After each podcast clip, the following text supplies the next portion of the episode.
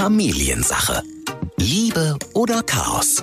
Hauptsache Familie. Was ist denn, wenn ein Kind in der Pubertät nicht mehr mit mir spricht? Du kannst mir doch alles sagen und das Kind sagt aber nichts, weil das Kind gelernt hat in den Jahren davor, dass dieses Du kannst mir doch alles sagen nicht stimmt. Familiensache. Ein Podcast von RSH mit Ike Kirchner und Matze Schmark. Und damit herzlich willkommen zu Folge 43 Hallo. der Familiensache. Und vielleicht hört man's. Äh, wir hoffen natürlich. Test, Test. Äh, Test. Eins, eins, Mic zwei. check. Weiß Wir, ich gar nicht. wir senden aus dem Homeoffice. Äh, Das ist erkennbar. Und wir schalten auch Sascha gleich aus seinem Homeoffice, vielleicht ja sogar aus seiner ähm, äh, aus seiner äh, Beratungs, aus seinem Beratungsbüro Oh. zu. Da Könnte waren wir ja sein. noch nie. Nee, könnte Er sein, war dass ja immer nur bei uns. Unser Familiencoach und Paarberater Sascha Schmidt natürlich heute auch wieder dabei. Und ähm, ja, kommen wir zum Thema, kommen wir zur Geschichte. Äh, Wir wollten euch nur kurz vorweg sagen, dass äh, Nicht lange aufhalten, Homeoffice, zack, bumm, unser Thema heute. Ähm, jetzt wollen wir heute ein Thema anschlagen, äh, das kenne ich tatsächlich aus der eigenen Familie auch, ähm, mit meinen Neffen. Da habe ich das jetzt selber so dann als Erwachsener irgendwie mal mitgekriegt. Ähm, wenn du äh, eine gewisse Zeit lang an die nicht rankommst. Also ich sag mal, ähm, als mein äh, größerer Neffe so mit 12, 13 dann irgendwann in die Pubertät kam, 13, 14 so, ähm, wie soll ich sagen, da war es dann teilweise schwierig, überhaupt mal ein Wort aus ihm rauszukriegen. Ja. Weißt du, so wenn so Familienfeste sind und dann sitzt er da und dann kommt sowas wie, ja, hi, hallo, ja, und wie ist Schule? Hm, ja, cool. so, weißt du? Das, Ja. ist, das ist so eine Unterhaltung ähm, äh, mit einem Pubertierenden. Ja, hätte Wenn ich man war ja nicht anders. Also. Als Erwachsener merkt, schade. Jetzt gehöre ich auch zu den Großen, denen nichts mehr erzählt wird. Aber darum geht's ja gar nicht. Es geht tatsächlich um die Kinder, die vielleicht ein bisschen schüchterner, wenn es überhaupt was mit Schüchternheit zu tun hat, wenn man auch einfach nichts mehr erzählen möchte. Es gibt natürlich die einen Kinder, die sind eh ein bisschen ruhiger unterwegs. Äh, dann kommt immer so dieser typische Satz, dir muss man ja alles aus der Nase ziehen. Dann gibt es Kinder, ähm, die haben so richtig Quasselwasser getrunken, wie die äh, Tochter eines Kollegen. Also die schafft es wirklich innerhalb von zehn Sekunden, dir die Top 100 Infos aus ihrem Tag zu erzählen.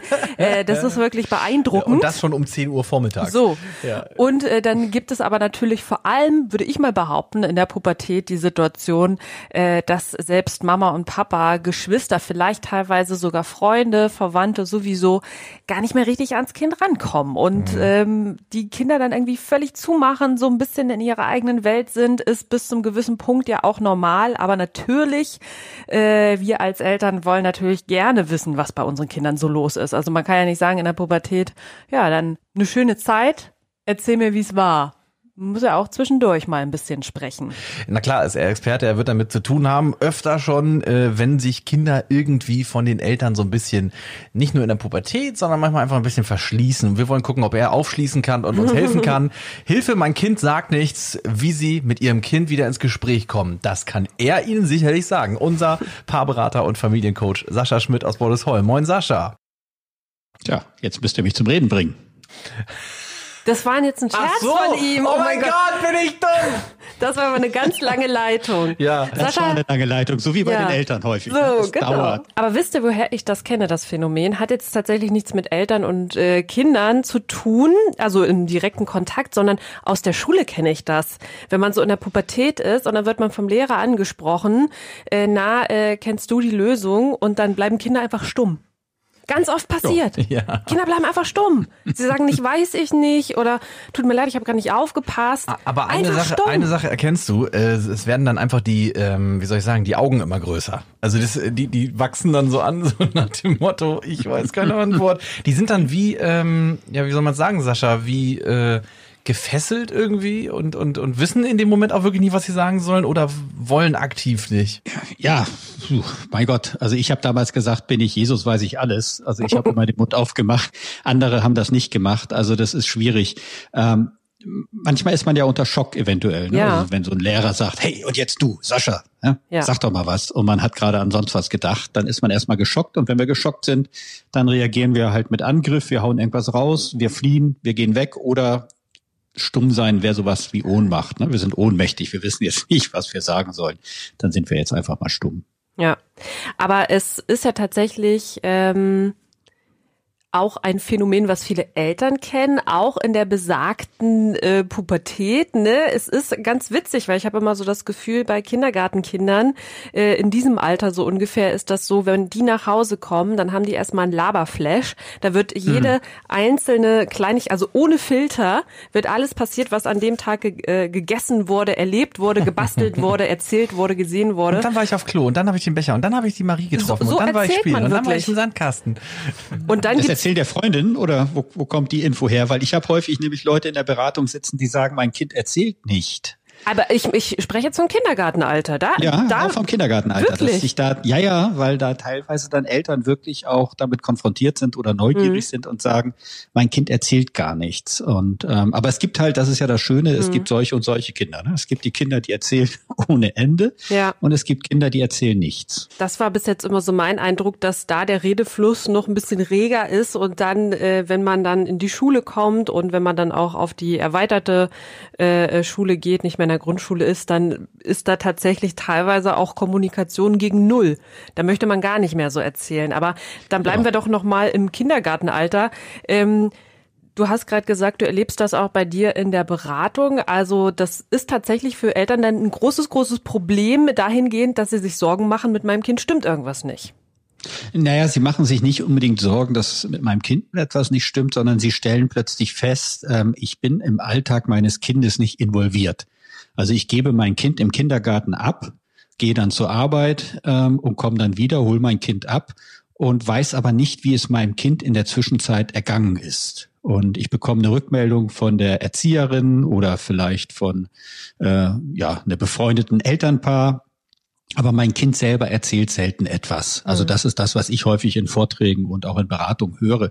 Und das ist was ganz Normales, weil die Kinder sind eigentlich durch. Ja, also durch im Sinne von, die können nicht mehr. Die haben so viel erlebt, die sind so voll von den ganzen Eindrücken, ähm, dass sie das erstmal verdauen. Und wenn die dann zu Hause sitzen und dann häufig so diese Verhörsituation stattfindet, also mhm. nie erzählst du etwas. Was habt ihr denn heute gegessen im Kindergarten? Hat es denn geschmeckt? Und dann sagen ja. die halt einsimmlich gut. Ja, ja, und was hast du denn jetzt genau gemacht und was auch immer. Also da ist so dieser elterliche Drang. Ich möchte eigentlich alles ganz genau wissen, mhm. weil ich habe dich ja so lieb und ich möchte ja, dass es dir gut geht. Ähm, und auf der anderen Seite ist das für das Kind ein wahnsinniges äh, Druck. Also stell dir mal vor, du würdest jetzt deinem Partner abends sagen, nun erzähl doch mal. Und was hast du denn heute erlebt? Und warum erzählst du denn nicht? Und immer muss ich deinen Chef fragen, damit ich rausbekomme, wie dein Tag war. Ähm, da würdest du ja als Partner auch sagen, sag mal, was willst du eigentlich? Äh, lass mich doch mal einfach in Ruhe. Und ähm, die Lösung liegt eigentlich sehr leicht auf der Hand, ähm, wenn man aus diesem Verhörmodus rauskommt. Also dieses, wie war's denn? Erzähl doch mal sondern wenn Eltern, Mütter, Väter einfach anfangen, von ihrem Tag zu erzählen. So. Wenn sie einfach sagen, Mensch, heute habe ich Mittag irgendwas ganz Komisches in der Kantine gegessen, das hat mir überhaupt nicht geschmeckt.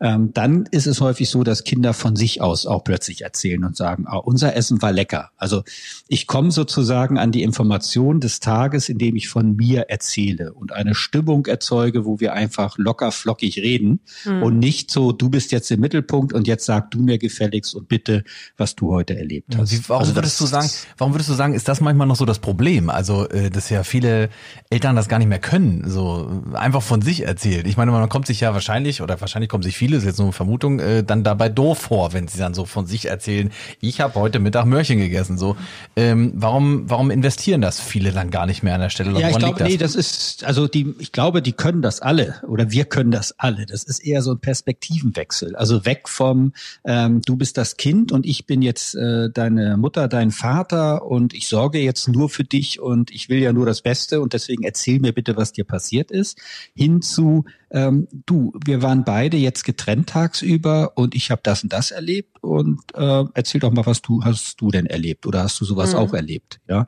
Und ähm, das ist also eher so ein Perspektivenwechsel, ähm, sich dem Kind gegenüber in Anführungsstrichen normal zu verhalten und nicht mhm. in der Rolle der fürsorgenden Mutter oder des fürsorgenden Vaters zu sein.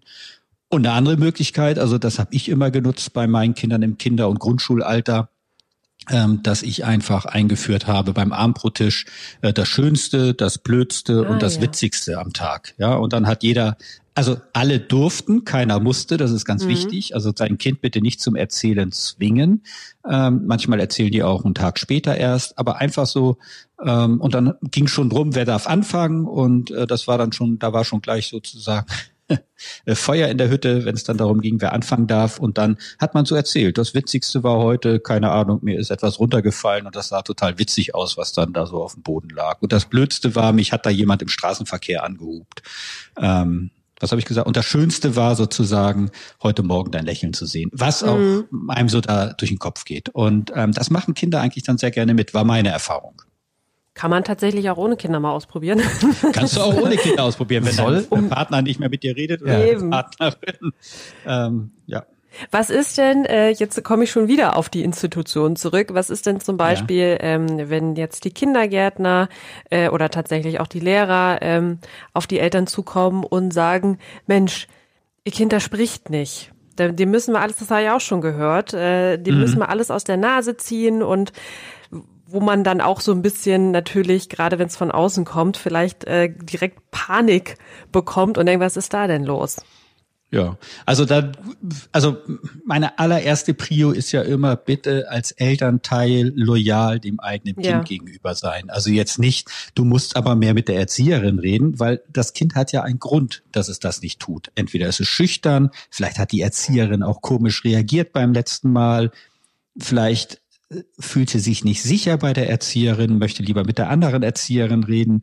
Also es ist ja immer ein Wechselspiel, ob ein Kind erzählt oder nicht erzählt. Und äh, wir müssen weg davon, dass alles sozusagen, das Kind müsste doch erzählen, das wäre mhm. das normale Kind, das erzählende, fröhliche Kind. Nein, Kinder haben Schamgefühl, äh, Kinder fühlen sich verletzt, Kinder haben Angst, Kinder wollen einfach nicht mit X oder Y sprechen.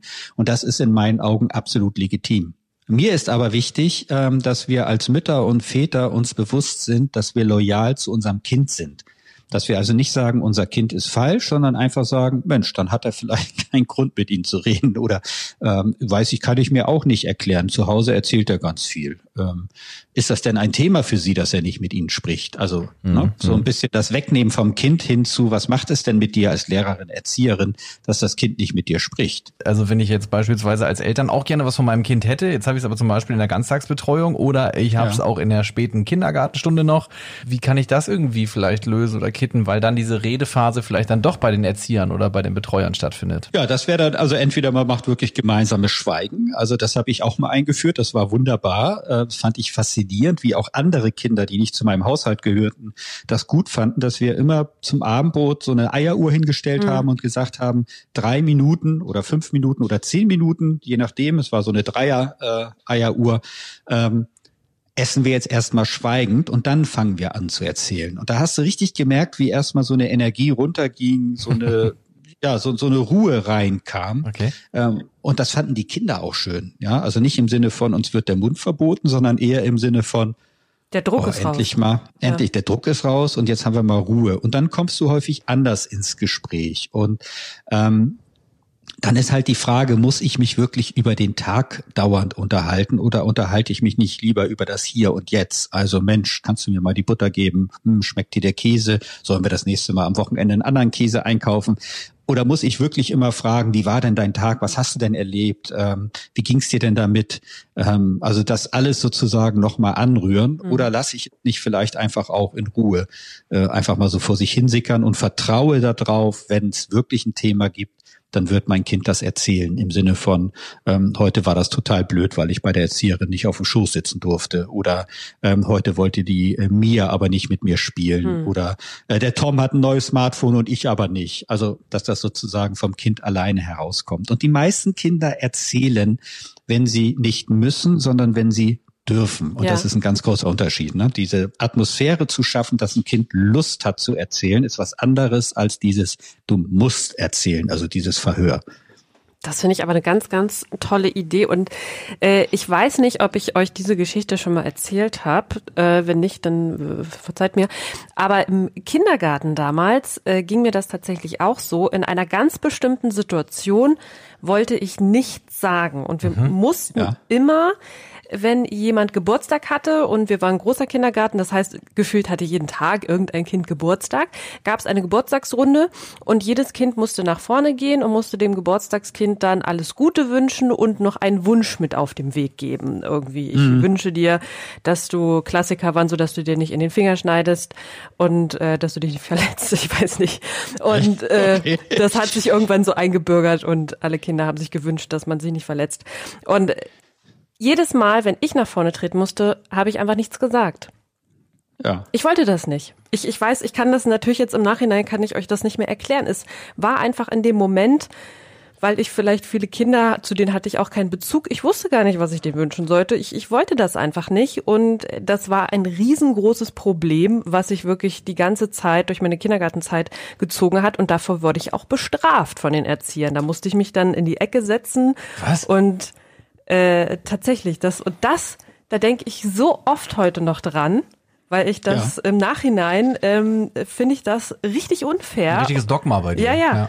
Ähm, eigentlich hast du ja was Wunderbares gemacht als Kind, nämlich äh, du hast zu dir gestanden, hast gesagt, ich sag gar nichts. Ja. Ähm, die anderen, die anderen haben ja eigentlich auch nicht mitgemacht, ja. Also wenn immer nur gewünscht wurde, dass du dich nicht verletzt, dann hat man halt so seine Leier runtergesagt. Ja, ist so, ja. damit man was gesagt hat, aber es kam ja nicht aus dem Kinderherz oder es kam ja nicht so aus sozusagen diesem, ich wünsche dir das jetzt wirklich. Ja. Also es zeichnet dich eigentlich nur aus, was du damals schon hattest in dir, nämlich so ein gewisses ähm, Unikatgefühl. ist ja ein Perspektivwechsel fast schon so ein bisschen, ne? Weil jetzt ist es ja dann, wir haben vorhin drüber geredet, ähm, wenn man nicht mit Mama und Papa redet, also wenn man zu Hause quasi als Elternteil auch das Problem hat, dass mein Kind nicht mehr mit mir redet. Jetzt ist es ja. Ja. wirklich eher so mein Kind in der Außenwirkung, ne? Also mein Kind nach draußen. Wie kann ich denn meinem Kind vielleicht mal jetzt positiv gesehen helfen, ähm, unterstützen, dass man auch sich äußern darf und kann und nicht Angst haben muss? Ja, aber du sagst ja genau das Richtige. Das Wort ist Angst. Also wir sollten die Kinder nicht überfordern. Kinder haben ein Schamgefühl, Kinder fremdeln erstmal, Kinder sind auch teilweise unsicher und sprechen dann manchmal andere Menschen nicht an. Und dann gibt's andere Kinder, ähm, die sind da viel schneller. Ja, da ist ja wirklich jedes Kind wirklich einzigartig in seiner Entwicklung. Und ähm, ich glaube, was ganz wichtig ist, sich nochmal die Evolution des Kindes vor Augen zu halten. Also das Kleinkind Baby spricht in Körpersprache mit uns, beziehungsweise indem es schreit, weil es ihm halt nicht gut geht. Und wir wissen aber nicht, was los ist. Wir wissen nicht, ob es Koliken hat oder Hunger hat oder wie auch immer. Und das ist ja eine große Leistung von Müttern und Vätern, bei so einem Baby, ähm, was sich noch nicht artikulieren kann, herauszufinden, was eigentlich los ist. Und dann kommt das Kind sozusagen in eineinhalb, drei, vier Jahren, wird es zum Kleinkind, Kita-Kind, wo die Kinder sich natürlich mitteilen, äh, sehr viel erzählen, wo Kinder auch diesen Diskussionsdrang haben, warum Mama, warum Papa, ähm, wo dann Eltern manchmal mit den Augen rollen, weil sie es gar nicht mehr anders können. Ähm, und da ist sozusagen die Hauptmotivation der Kinder neben dem, ich möchte es aber wirklich wissen, ist dann häufig auch, ich möchte in Kontakt mit dir sein. Also ich möchte Kontakt zu dir haben. Ich kann die Sprache sprechen und ich möchte einfach mit dir im Gespräch sein. Und da ist es natürlich auch interessant, wie reagieren wir Eltern, ja? Also sagen wir jetzt sei doch mal still, dann lernt das Kind, na ja, mein Kontaktwunsch, äh, der wird aber Ja. eher so mit einem sei doch mal ruhig Ja. sozusagen äh, beantwortet. Ähm, oder schau die Mama dauernd parallel auf ihr Smartphone oder Papa aufs Tablet, dann weiß ich auch, na ja, da ist ein elektronisches Gerät anscheinend wichtiger als mein Kontaktwunsch.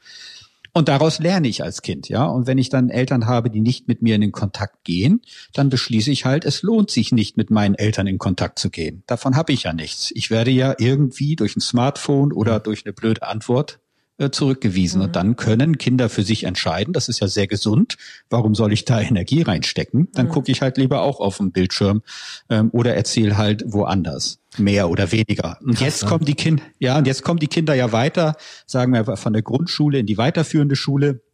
Und da ist es ja ganz normal, dass Kinder sagen, Mama, Papa ist zwar toll, dass es euch gibt, aber wir wollen eigentlich immer mehr elternfreie Zeit. Also das erleben dann auch Eltern, dass die Kinder beim Spielen zum Beispiel die Kinderzimmertür zumachen, ja, weil sie einfach sagen, ähm, wir brauchen euch nicht mehr mit zu mitspielen. Ja, also ich spiele jetzt Lego oder Barbie alleine äh, oder mit meiner Freundin, aber doch nicht mit dir, Mama oder Papa. Da muss jetzt gar nicht mehr sein. So, und dann geht's in Richtung ähm, Vorpubertät, Pubertät. Und da ist es ja sowieso, dass die Kinder logischerweise sich eher sozusagen mit ihrer Peer Group auseinandersetzen und da ihre Gedanken mitteilen. Oder vielleicht sogar mit anderen Erwachsenen, also sprich mit einem Lehrer oder mhm. mit einem Trainer ähm, oder der Tante, aber nicht mit den eigenen Eltern. Auch das ist ganz natürlich, weil die Pubertät ist dafür da, sich von den Eltern abzuspalten, loszulösen. Und dass ich dann weniger erzähle, ist logisch. Mhm. Und jetzt kommt es aber, weil wir das am Anfang ja auch hatten, das Thema Pubertät. Was ist denn, wenn ein Kind in der Pubertät nicht mehr mit mir spricht? Und das haben ja viele Eltern erleben, dieses Dilemma. Ja, du kannst mir doch alles sagen und das Kind sagt aber nichts, weil das Kind gelernt hat in den Jahren davor, dass dieses Du kannst mir doch alles sagen nicht stimmt. So. Das Kind hat gelernt durch den Kontakt und das Verhalten in der Familie, ich kann halt meinen Eltern nicht alles sagen, weil wenn ich denen sage, ich habe XY gemacht, habe ich einen Anschiss bekommen. Mhm. Also habe ich beschlossen, es lieber nicht zu sagen. Also wenn Kinder gerade in der Pubertät verstummen, dann liegt es häufig nicht daran, dass sie nicht mit dir reden können oder wollen, sondern es liegt daran, dass sie bewusst entscheiden, es ist einfacher, stumm zu sein, mhm. als den Eltern die Wahrheit zuzutrauen, weil da, damit fahre ich nicht so gut als Kind, ja, weil ich habe Eltern, die die Wahrheit in Anführungsstrichen nicht ertragen können und dann komisch reagieren. Also heißt und, das, je mehr ich quasi vorher als Elternteil vielleicht auch liberaler, umgänglicher, verständnisvoller mit meinem Kind war, je mehr kann ich, natürlich jetzt äh, die Persönlichkeit des Kindes abgezogen, ne, die man ja, äh, das ist ja, ja, wie du sagen würdest, immer hochindividuell. Ähm, aber kann man dann davon ausgehen, dass ich dann das quasi auch ernten kann in der Pubertät und dann unter Umständen ein Kind habe, was sich mir mehr anvertraut? Also ich ernte auf jeden Fall in der Pubertät, so oder so. Und zwar ernte ich das, was ich gesät habe. Mhm. Und äh, mir ist aber ganz wichtig, auch in diesem Kontext, es geht nicht um Liberalität. Also es geht jetzt nicht darum, dass ich irgendwie alles meinem Kind durchgehen okay. ließ früher, ähm, sondern es ging darum, bin ich in Kontakt? Mhm. Und ich kann ja als sehr liberaler Mensch in Kontakt sein, ich kann aber auch als sehr direktiver Mensch in Kontakt mit jemandem sein. Ja, also wenn ich sozusagen im Kontakt mit meinem Kind bin, dann kann ich mich in der Pubertät auch wunderbar zoffen über Politik, Umweltschutz oder generelle Werteansichten und kann als Spießer beschimpft werden oder irgendwie als Alt-68er, je nachdem, wo die Kinder hintendieren. Aber wir sind in Kontakt, wir sind im Gespräch. Also es und, geht mehr um dieses, ich hatte jetzt wahrscheinlich im Kopf, es geht mehr um dieses, ich kann alles sagen, als um dieses, wird mir ja eh verboten. Das hing, genau, ging jetzt also noch das, in meinem Kopf. Genau, und ich kann alles sagen ist halt, das sagen wir Erwachsene dann häufig so vor uns. Ne? Du kannst mir doch alles ja. sagen, ich bin doch deine Mutter. Äh, ich hatte jetzt gerade eine ähm, äh, Mutter, die hat eine 13-Jährige gehabt und die hat mir gesagt, äh, das habe ich gar nicht verstanden, weil ich bin doch die Mutter. Und ich habe dann zu meiner Tochter gesagt, ich bin doch deine Mutter. Also du kannst mir doch alles sagen. Ich stehe doch zu 100 Prozent zu dir. Und für die war das sehr schwer zu begreifen, dass Töchter vielleicht gewisse Sachen ihrer Mutter nicht sagen wollen.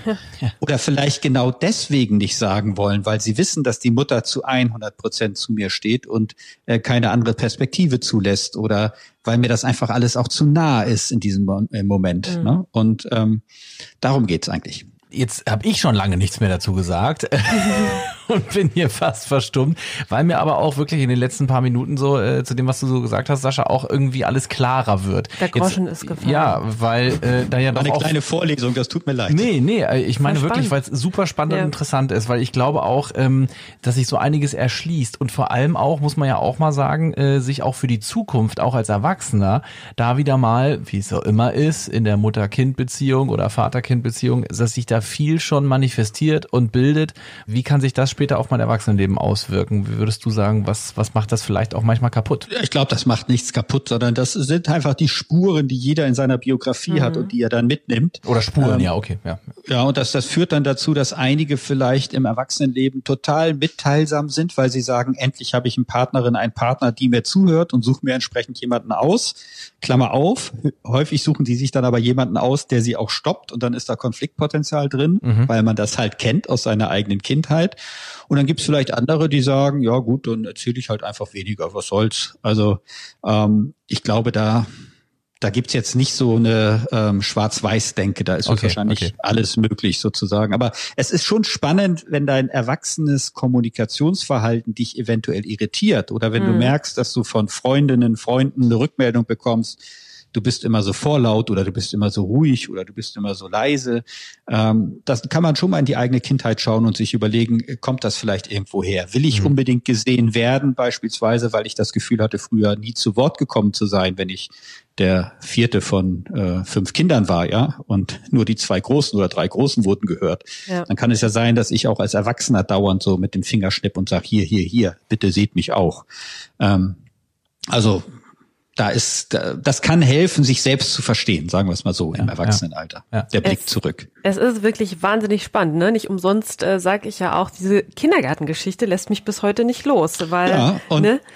das ist, das ist ja auch, also mir fällt dazu auch noch eine kleine Anekdote ein, nämlich ähm, als meine Tochter vier Jahre alt war, da waren wir im Wirtshaus in Bayern und mhm. äh, da sollte sie bestellen. Dann sage ich, Mensch, bestell doch mal. Und sie ist nie zu der Kellnerin gegangen. Sie hat nie gesagt, was sie essen möchte. Mhm. Und da ich gedacht, das kann doch nicht sein. Du bist doch vier, fünf Jahre. Also komm, jetzt mach mal. Und dann sagte sie plötzlich zu mir, Papa, du hast mir gesagt, ich darf nicht mit fremden Menschen reden. Ach so, ja. Ja, und das war natürlich im ganz anderen Kontext. Auf dem Weg zum Kindergarten wollte ich ja. halt nicht, wenn ja. jemand sie anspricht, dass sie da in den Kontakt geht, weil irgendwie ich da die Fantasie hatte, keine Ahnung, äh, das ist vielleicht nicht gesund für mein Kind, was auch immer. Und da merkten wir diese Macht auch der Worte, die wir ja. Eltern sozusagen geben. Und sie hat halt nicht mit der Bedienung gesprochen, weil bei ihr war ganz klar drin, ich darf nicht mit fremden Menschen reden, mhm. was ich halt im anderen Kontext wohl mal gesagt habe. Ja, und schön, dass sie es mir gesagt hat, dann konnten wir es aufheben. Aber ähm, da merkt man sozusagen einfach die Macht der Eltern oder die Macht dieser Erlebnisse, so wie du dein Kindergartenerlebnis halt mhm. wirklich bis heute noch ja als eine Erinnerung hast. Ne? Aber es ist auch wirklich krass und das ist dann vielleicht dann doch auch das, was sich äh, bis später so ein bisschen, du hast als Spuren bezeichnet, irgendwie ja noch mit reinmalt ins Leben. Mhm. Was ist ja, denn jetzt? Rein, ja.